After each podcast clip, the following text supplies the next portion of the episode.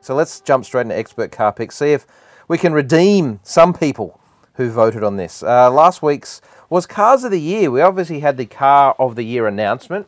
We kind of went through our top 10 and chose our personal vehicles that we would actually spend our own money on. So, which is- obviously necessarily isn't always the Car of the Year.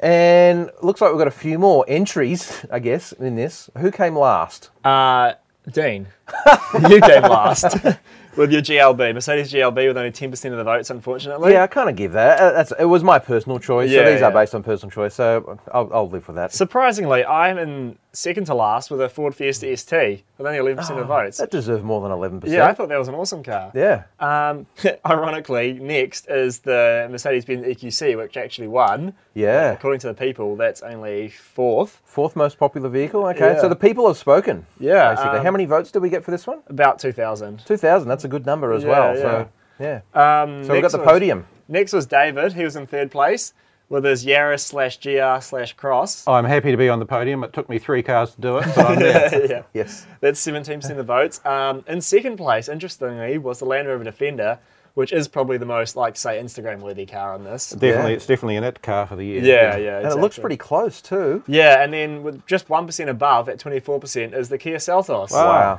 Which, I mean, Seltos again. yeah, Yeah. bang for buck, I guess everyone's looking at that. Yeah. so- So potentially the people's vote for car of the year is the Kia Seltos. So, yeah. um, Which, yeah. yeah. I thought that was a, pr- a front runner anyway, so I guess it makes sense. Yeah, it has been scooping a few of our polls recently. Yeah, so Uh, yeah, yeah. Interesting to see. Wow. Okay. Find your car at driven.co.nz.